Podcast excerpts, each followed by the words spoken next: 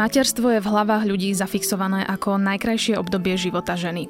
Toto očakávanie môže byť pre mnohé problém, najmä vtedy, ak sa im nesplní. Podľa Svetovej zdravotníckej organizácie môže poporodnou depresiou celosvetovo trpieť od 13 až do 19% žien.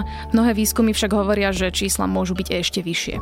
Čo ju vlastne spúšťa? Ako ju na sebe žena spozná a prečo sa za ňu netreba hambiť? Počúvate podcast Medzi nami a jeho druhú sériu Citlivé miesta. Zaoberáme sa v nej témami, ktoré sú chúlostivé, v spoločnosti tabuizované a bojíme sa o nich hovoriť.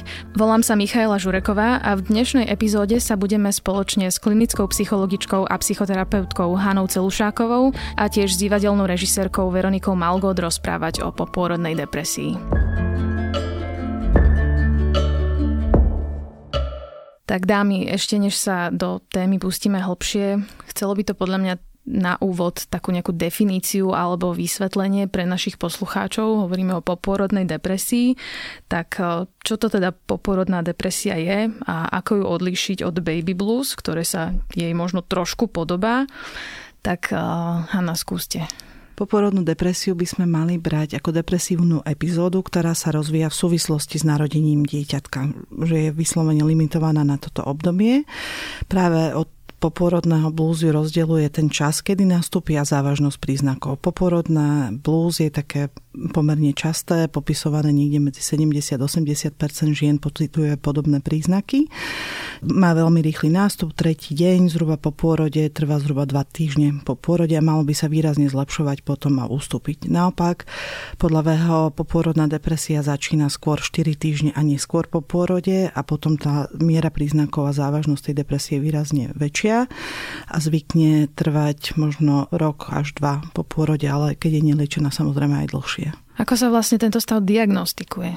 Mali by sa zhodnotiť príznaky ochorenia, teda to, ako sa prejavuje na úrovni prežívania života, ako, či sú tam prítomné nejaké prejavy poruch nálad, poruch myslenia, je to taký komplexný problém, ako vlastne vyzerá depresia, ale v podstate to oslabenie by malo byť e, hlavne v oblasti prežívania radosti zo života, prítomnosti poruch e, z fyzickej oblasti, poruch spánku, poruch stravy, e, väčšina úzkostnosť, smútok a hlavne takéto chýbanie radosti zo života, taká tá anhedonia, že už ako keby sa človeku javí, že nič nemá zmysel. To je ten základ, ale okolo toho môže byť aj veľa prítomných myšlienok depresívnych až bludných, v extrémnych prípadoch dokonca ilúzie, halucinácie. No, tých príznakov je teda extrémne veľa. Veronika, my sme si vás dnes teda pozvali práve preto, že vy ste poporodnou depresiou po pôrode prvej cery trpeli. Tak um, opíšte nám, že ako sa to u vás prejavovalo, kedy ste si všimli, že niečo asi nebude úplne v poriadku. Môj príbeh poporodnej depresie asi nie je klasický práve v tom, že to, že mám poporodnú depresiu, som si nechala diagnostikovať až rok po narodení mojej prvej céry vlastne to, že moje okolie ani ja sama som nevedela pomenovať to, čo sa so mnou deje. Robila som si len zápisky o tom, čo prežívam, ale to moje okolie akoby ani nereagovalo na tie moje pocity a zamienialo si ich s nejakými mojimi inými, ako keby iba bežným smutkom alebo zlá bežnou nálada, samotou. Ako keby e, tým, čo vlastne e, sa ako keby akceptuje a toleruje všeobecne, že e, matky na materskej sú osamotené, celý deň sú s dieťaťom samé, že musia vymeniť kariéru zrazu za domácnosť, že ten život proste má úplný obrad po narodení dieťaťa. A to moje okolie akoby to nevnímalo a to, že ja mám tú poporodnú depresiu, som si uvedomila až keď mi začala pomalíčky odchádzať, že som začala som vnímať to, že mám dobré a zlé dni a som identifikovala, že tie zlé dni, že to nie som ja a že som to ako keby vedela oddeliť od seba. Tak som sa až potom vlastne išla uh, diagnostikovať a prešla som nejakou terapiou. No vy ste začali tým, že že toto asi nie je klasický prípad, ale neviem. No, mňa prvá myšlienka napadla, že to je bohužiaľ asi veľmi častý prípad, tiež, ako tiež to prebieha. mi toto no. presne napadlo, že, mm-hmm. že zrejme veľké množstvo žien nevie o tom, že má tento problém a možno ani ich okolie si to nevšimne, že pani Hanna, že ako to vidíte vy? Naozaj sa bere, že poporodná depresia je ťažko poddiagnostikovaná v populácii, že veľmi veľa týchto zmien, aj možno zmien nálad, aj pocitov, ako ste ich popisovali presne, sa dáva pod tú strechu veľkej zmeny pri narodení dieťaťa a že to je vlastne normálne cítiť sa tak úplne rozhodená oproti svojmu pôvodnému ja, ale preto tá citlivosť voči tomu ochoreniu je výrazne znížená. Ja si myslím, že sa to lepší, lebo sa o tom čím ďalej viacej hovorí, ale že zároveň ženy zostávajú hodne osamelé v tomto ochorení práve preto, že každý tak nejak očakáva, že však sa s tým nejak zrovná rovná, však to len príde, to je tá zmena a ono to potom bude lepšie. A na druhej strane častokrát s narastajúcimi depresívnymi myšlienkami žena prestáva volať o pomoc, prestáva vlastne cítiť taký ten pocit, že to vôbec môže urobiť, lebo to je rozdiel podľa mňa medzi inými epizódmi depresie a poporodnou depresiou, že pri tej poporodnej sa vám okrem prežívania depresie do toho vlastne zakomponuje aj to, že aká som ja vlastne mama, že toto cítim, ako to tak môže mať, že to nie je len o tom, že mám duševné ochorenie, depresiu, úzkostnú poruchu, ale že vlastne ja nie som dosť dobrá mama. A to je tak pre väčšinu žien základným jadrom ich osobností, že priznať si, že toto, čo cítim, vlastne nie je moje zlyhanie ako mami, ale je to nejaké ochorenie, ktoré mi obmedzuje schopnosť prežívať radosť je vlastne častokrát naozaj, že tá žena si to prizná až tedy, keď sa jej paradoxne už cíti lepšie, že spoznáva, že život vlastne bol aj iný a ja som bola aj iná. Len toto robia všetky psychiatrické ochorenia, že stratíte schopnosť posúdiť, že to už je choroba. Ja chcem ešte dodať, že ja som si aj akoby pozerala na internete, aké sú príznaky popornej depresie, ale tým, že som si to iba vygooglila a niektorým, do niektorých e, koloniek som spadala, do niektorých som nespadala, tak som to akoby aj poprela v sebe a začala som skôr, e, som to hľadala akoby hľadať vinu v mužovi, že nerobí dostatočne to a to, že ten a ten ma nepodporuje, že tí kamaráti na mňa nejak um, zabudli. Nechcela som si to úplne priznať, že to je naozaj tak. Ja som si uh, na internete našla aj váš blog, ktorý ste založili práve po pôrode, možno aby ste sa vyrovnali s tým všetkým novým, čo sa udialo. A našla som tam aj veci, ktoré ste napísali o tom, ako ste sa cítili. Môžem pár z nich prečítať. Píšete, že ako som sa cítila. Hrozne, asi najhoršie v živote vôbec. Keď som kojila, stále som sa bála, či bude dosť. Uspávanie ma týralo. Pri kojení ma boleli bradavky a neznášala som, keď sa dcéra zle prisala alebo ma poškriabala. Cítila som sa hrozne kvôli tomu všetkému a mala som pocit, že problémy nikdy neodznejú. Keď ste toto písali, nemali ste pocit, že naozaj je to už kde si za hranicou toho normálneho, toho zdravého? To je veľmi ťažko posúdiť takto spätne lebo naozaj, keď tá žena je po porode, toto bola časť vlastne ešte z tých úplne prvých mesiacov, keď ja som mala veľa fyzických problémov. Z porodu som nevyšla keby v zdravom a fit stave viem to teraz aj posúdiť, keďže už mám druhé dieťa. A viem to porovnať aj s tým, že ako prvá dcera bola veľmi náročné bábetko a tá druhá nie je. A ako po prvom porode som na tom nebola dobré a po druhom som bola oveľa lepšie, že to šesto nedelie môže byť ako keby rôzne a veľa žien vám povie, že to je naozaj náročné a veľmi ťažké a že tam tie hormóny pracujú. A ja som si ako keby myslela, že tie hormóny, ktoré po pôrode sa spustia a človek sa cíti ako keby bol iba telom, alebo strašne zvláštne také až um, také vlny všelijaké chodia tým telom, neviem to popísať, že má pocit, že toto odznie, že aj to, táto zúfalstvo pominie. Keď budem možno, si poviem, keď budem trochu viacej spať, keď budem trochu um, viacej jesť, keď už budem konečne môcť ísť vonku. Ja som porodila prvé dieťa v mrázoch, prvé dva mesiace som poriadne nebola vonku nevládala som v podstate ani výsť vonku, tak vždy som si hovorila, že keď už pominie táto bolesť, keď už jej odídu tie sople, keď akože to sú také banálne veci, ale ja som vždy dúfala, že ja som dostatočne silná, keďže ma moje okolie tak poznalo, že som ako keby super schopná, že nebudem mať s tým žiaden problém, že všetko viem. Tam ako keby som vždy videla, že veď už iba za mesiac, už iba mesiac počkáš, alebo už iba týždeň. Tu by som sa možno spýtala uh, pani Hany, že či práve tieto veľké očakávania jednak od okolia, ale tiež aj od ženy samotnej, či tým, že vytvára ten tlak sama na seba, môže prispieť k tomu, že sa u nej rozvinie popôrodná depresia? Určite áno. Ja si myslím, že taký ten vnútorný perfekcionizmus, že musím veci nielen zvládnuť, ale zvládnuť ich na 120%, môže byť jednou z tých tehličiek toho, prečo ženy nakoniec prežívajú depresiu, pretože majú na seba extrémne vysoké očakávania a o to horšie sa im cíti v tom, že to zrazu nedokážu urobiť tak, ako predpokladali, že by mali. Keď máte človeka, ktorý je tak viacej sám k sebe láskavý, tak si aj povie, že tak nevadí dneska, hej, že tak možno zajtra, ale keď ste v takom tom, že keď ja si neurobím život podľa svojich predstav, pokiaľ nebudem mať domácnosť pod kontrolou, tak ako som bola doteraz, že aj narastá úzkosť, hej, lebo to je väčšinou trošku aj tak osobnostne predispozícia, ako sme schopní pracovať s tým, že nie sú veci dokončené, že si učím priority priority a s tým ostatným sa nerozrušujem, ale potom ste stálom takom vleku toho, čo by ste mali, aké sú očakávania od vás. Samozrejme to prostredie tiež je rovnaké. Mne sa veľmi páči taký koncept, ktorý hovorí, že žena po porode potrebuje pomoc, ktorá by nemala byť pomoc s dieťaťom prevažne, ale mala by to pom- byť pomoc jej, že by ako keby okolie sa malo starostlivo starať o matku, aby matka sa mohla starať o dieťa. Že ako keby zdroj je tá láskavá starostlivosť tej mame a zvyšovanie jej zdrojov, aby ona vedela byť kompetentnou mamou pre bábetko.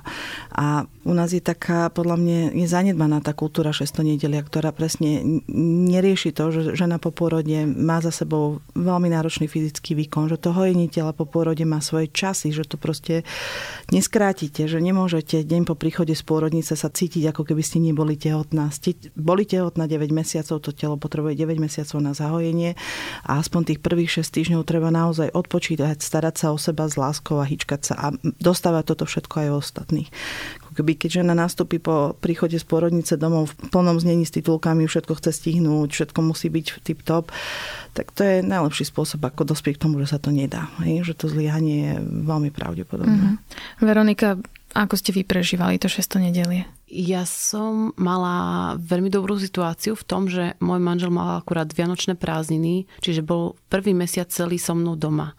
A výrazne mi pomáhal starať sa o dieťa Čiže ja som akoby mala ten čas aj pre seba, ale ja už viem, viem akože pamätám sa, že keď sme išli z pôrodnice, v ten deň, ako nás mali prepustiť, že som mala obrovský strach, že sa nedokážem postarať o moje dieťa.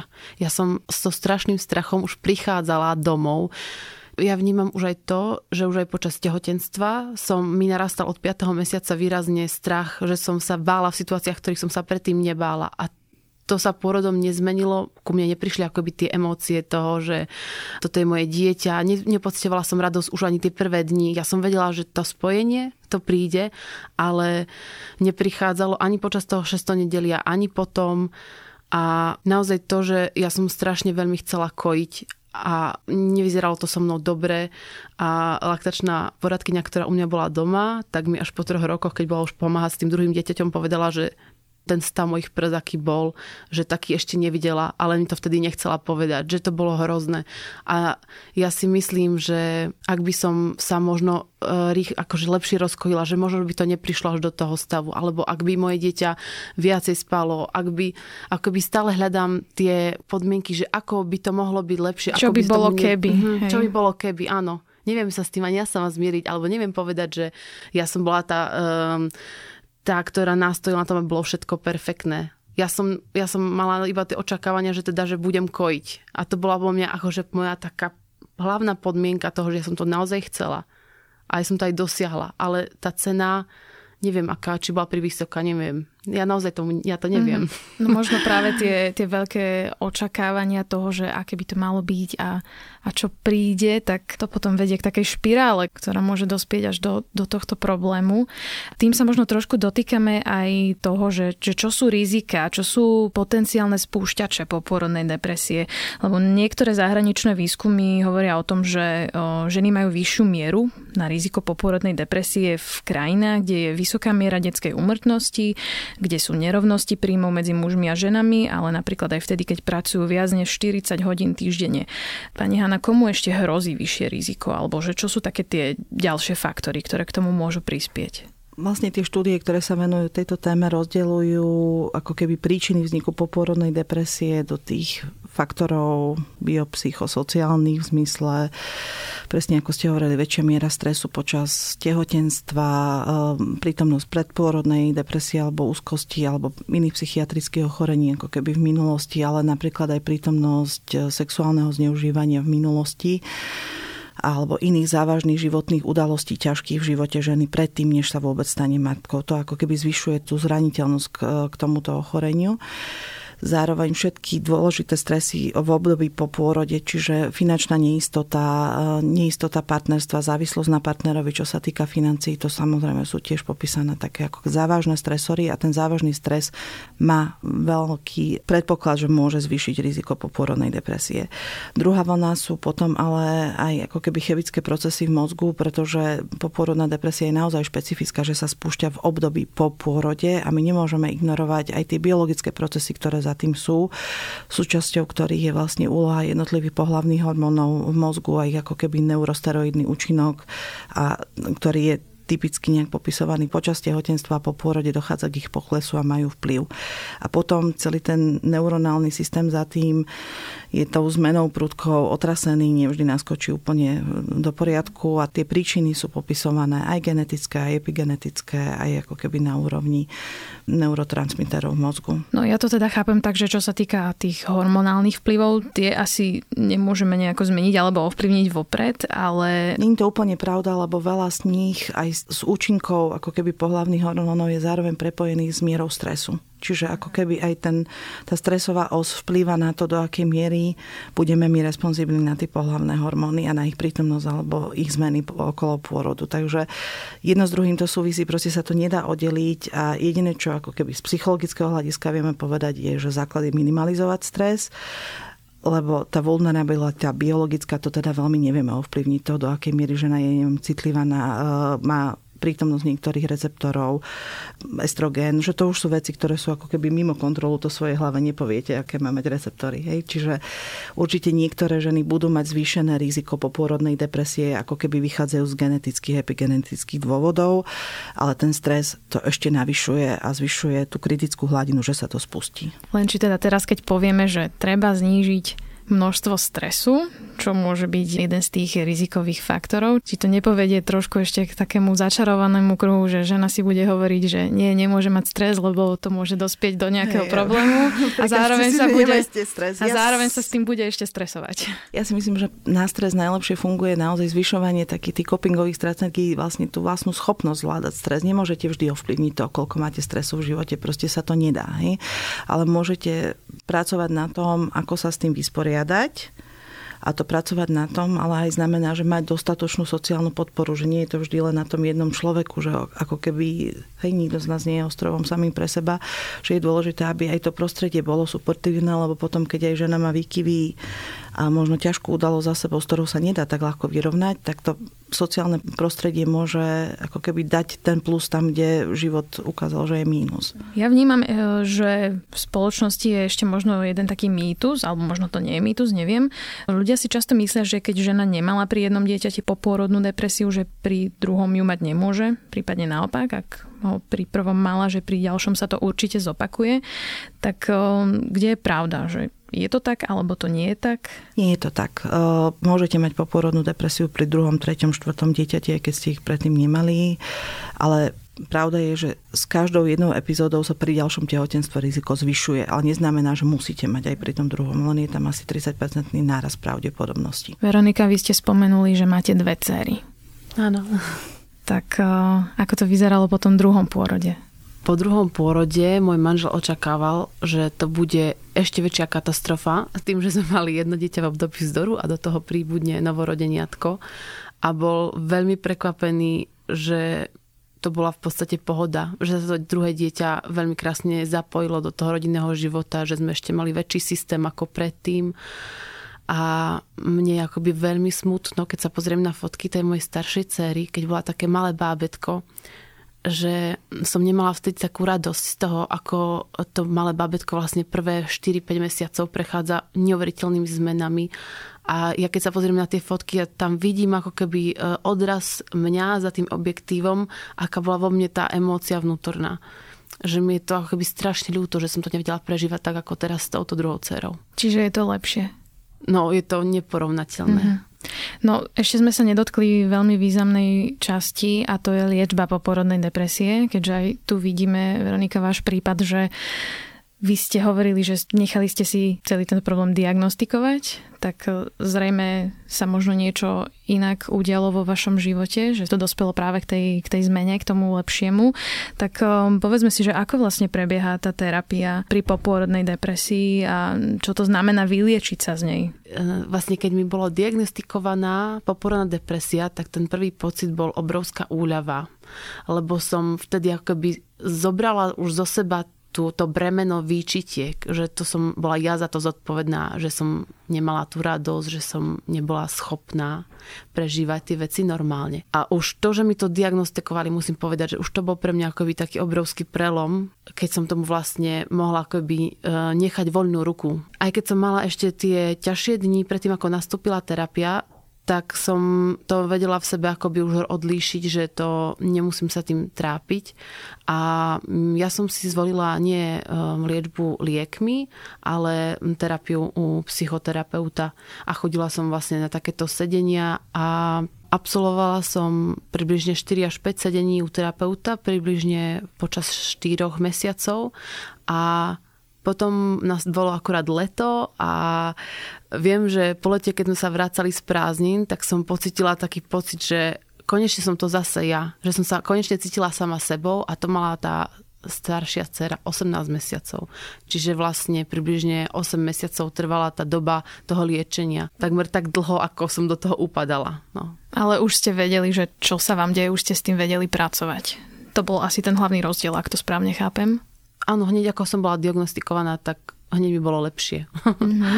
No, pani Hanna, vy ste psychoterapeutka, čiže nepredpisujete antidepresíva, ale ak teda nejde o taký závažný prípad, že tá žena potrebuje antidepresíva, ako prebieha samotná terapia? Takto, ja si myslím, že pri popôrodnej depresii je e, dobre nedemonizovať lieky, že sú veľmi dôležité aj v liečbe. Že žena samozrejme vždy má právo sa rozhodnúť, ako aký typ liečby jej viacej bude sedieť, ale a myslím si, že úloha psychoterapeutickej podpory je základ, že to tam ako keby vždy musí k tomu byť aj k tým liekom, pretože jedna vec je samotné prežívanie, zlepšenie zmeny v mozgu a druhá vec je ako keby aj to vnútorné spracovanie tej udalosti, že mne sa takéto niečo stalo vo vzťahu k rodičovstvu, k vlastnému ženstvu.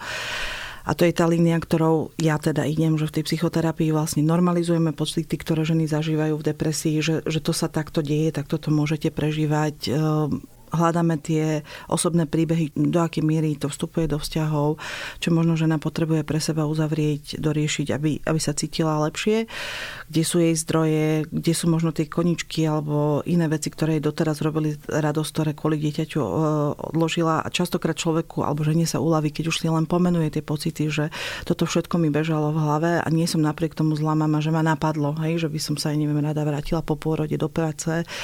A či to akože niekedy ženy hovoria, že proste zvažujú prvé chvíle, že či to bol vôbec dobrý nápad mať to dieťa, či nemali počkať, či to není, že si to predstavovali úplne inak, čiže aj hovoriť o tých ilúziách toho, ako má vyzerať materstvo, že to môže byť pre každú ženu iné a jej osobnú cestu hľadať tým materstvom tak, aby v ňom bola šťastná.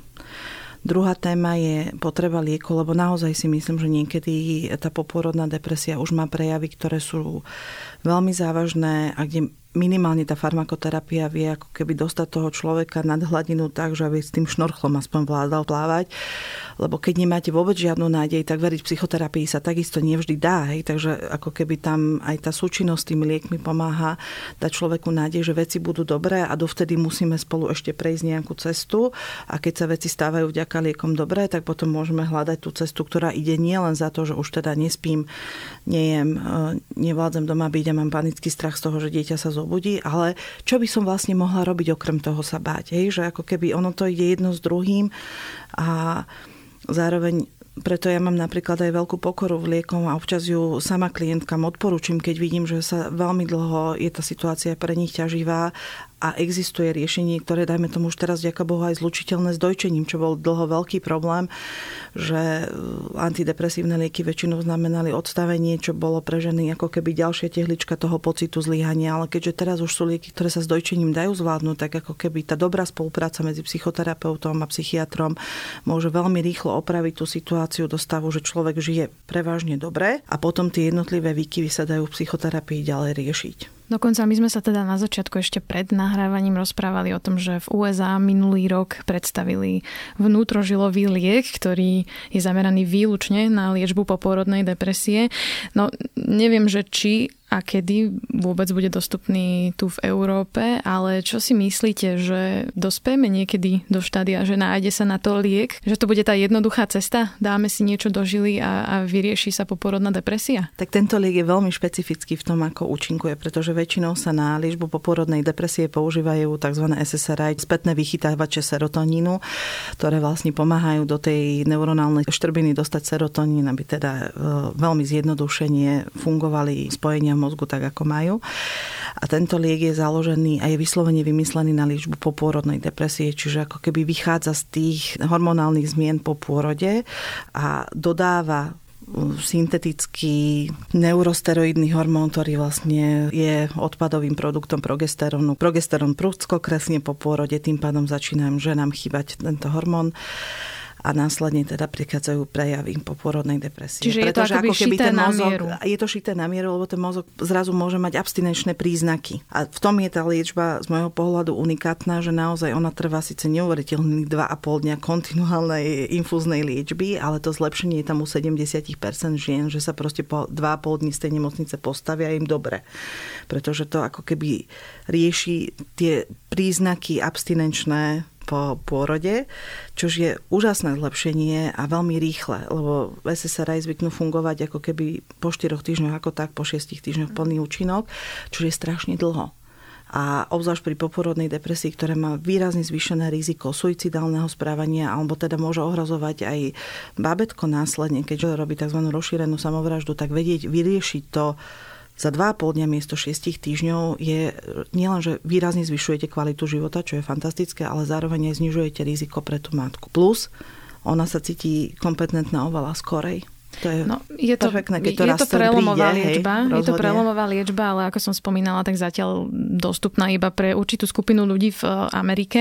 Je to v klinickom skúšaní, uvidíme, že, že či to aj bude tie výsledky nakoniec až také fantastické, keď to prejde z tej klinickej štúdie, ale mne sa na tom páči, že konečne niekto začína riešiť, že ako keby, že ženská depresia špecificky poporodná môže potrebovať inú špecifickú liečbu, že to nemusí byť len také, že paušálne. Že konečne niekto začína venovať téme poporodná depresia naozaj výskum cieľene. No to ma možno vedie práve k otázke, že či sa o tomto probléme dostatočne u nás hovorí. Či to nie je predsa len ešte stále také stigmatizované, možno aj to, ako sme hovorili na začiatku, že ženy si to nechcú priznať, lebo najprv majú len pocit, že sú zlé matky a že teda na nich je niečo zlé a nie je to až takýto závažný uh, psychický problém. Prečo sa o tom ženy boja hovoriť? Čo myslíte, Veronika? Um, musím povedať, že ten rok a pol po pôrode, keď som už vedela všetko o popornej depresii, tak som sa dostala do takej bojovej pozície, keď som mala chuť všetkým to povedať a všetkým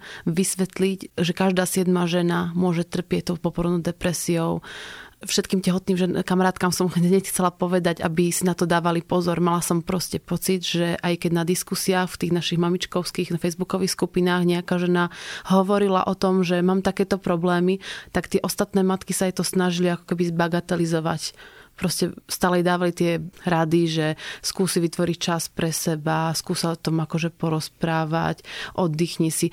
Proste videla som, že to celé okolia spoločnosť nie je nastavená. Napríklad moja vlastná mama mala popornú depresiu po treťom dieťati a ona to nebola tiež schopná akoby spozorovať u mňa, hoci to mala priamo pred sebou. Neviem, či to je už to výmenou generácií a verím, že už tá ďalšia generácia, čo budú naše deti, že už sa nebudú s takýmito vecami potýkať, že tá vedomosť o psychickom zdraví bude oveľa vyššia, oveľa ďalej Takže ja sa veľmi teším tomu, že mm, sa o tom hovorí a že už to nie je také tabu. Mám pocit, že už teraz to nie je také tabu, ako to bolo pred pár rokmi, keď som zúfalo sedela proste pri tom počítači a sledovala, ako sa tomu ľudia otáčajú chrbtom. Tak myslím, že dôkazom je aj to, že sa tu práve teraz o tom rozprávame. Tak dúfam, že si to vypočuje čo najviac ľudí, ku ktorým sa to má dostať. Na záver by som možno poprosila vás, že či je niečo, čo by ste odkázali ženám, ktoré možno poporodnou depresiou trpia alebo si myslia, že by ňou mohli trpieť. Čo je to dôležité, čo by mali vedieť a prečo by sme nemali poporodnú depresiu brať na ľahkú váhu a prečo ju vlastne treba riešiť? Krátko si zhrniem to, že nezostávajte si tým sami, vyhľadajte pomoc, lebo riešenie existuje. Všetky tie rady zmysle nájde si čas pre seba, vyspí sa, požiadaj o pomoc sú v podstate zmysluplné, ale niekedy ako keby nestačia. Že sa to nedá. To sa to nedá je podstata tej depresie, že neverím, že môžem, môže sa to zlepšiť a je iné povedať to v zmysle takým tým tónom, že každá prežila, aj ty prežiješ, hej, hlavne drž hubu a nezaťažuj ma tým. A iné je to povedať takým tým, že ale fakt prosím ťa, vidím, že sa mm-hmm. potrebuješ o seba postarať. Ja si myslím, že tá žena, keď sa dostane do toho stavu, tak ona si s tým nevie pomôcť a môže pomôcť to, že ešte predtým, ako porodí dieťa, o tomto fenoméne informuje svoje okolie, aby oni dávali pozor že keď uvidia na nej, že niečo je, ona nebude schopná hľadať pomoc aktívne, ona nebude schopná si to priznávať, ale to jej okolie najbližšie by malo rozpoznať, že toto už nie je ona, že toto určite už nie je tým, že je nevyspatá. Ona v tom momente, keď je na tom najnižšom svojom mieste, tak to nie je schopná volať odtiaľ. Tak dúfam, že tu nádej sme trošku teraz aspoň dali niektorým ľuďom. Ďakujem vám za vaše odpovede, že ste prijali pozvanie do podcastu. Ďakujem aj veľmi Ďakujeme. pekne.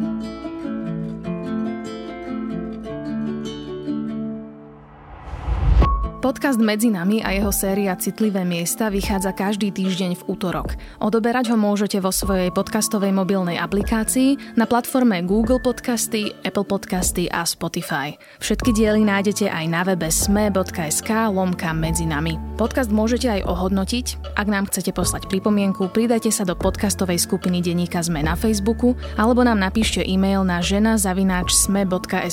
Moje meno je Michaela Žureková a na tvorbe podcastu sa podielala aj Jana Maťková.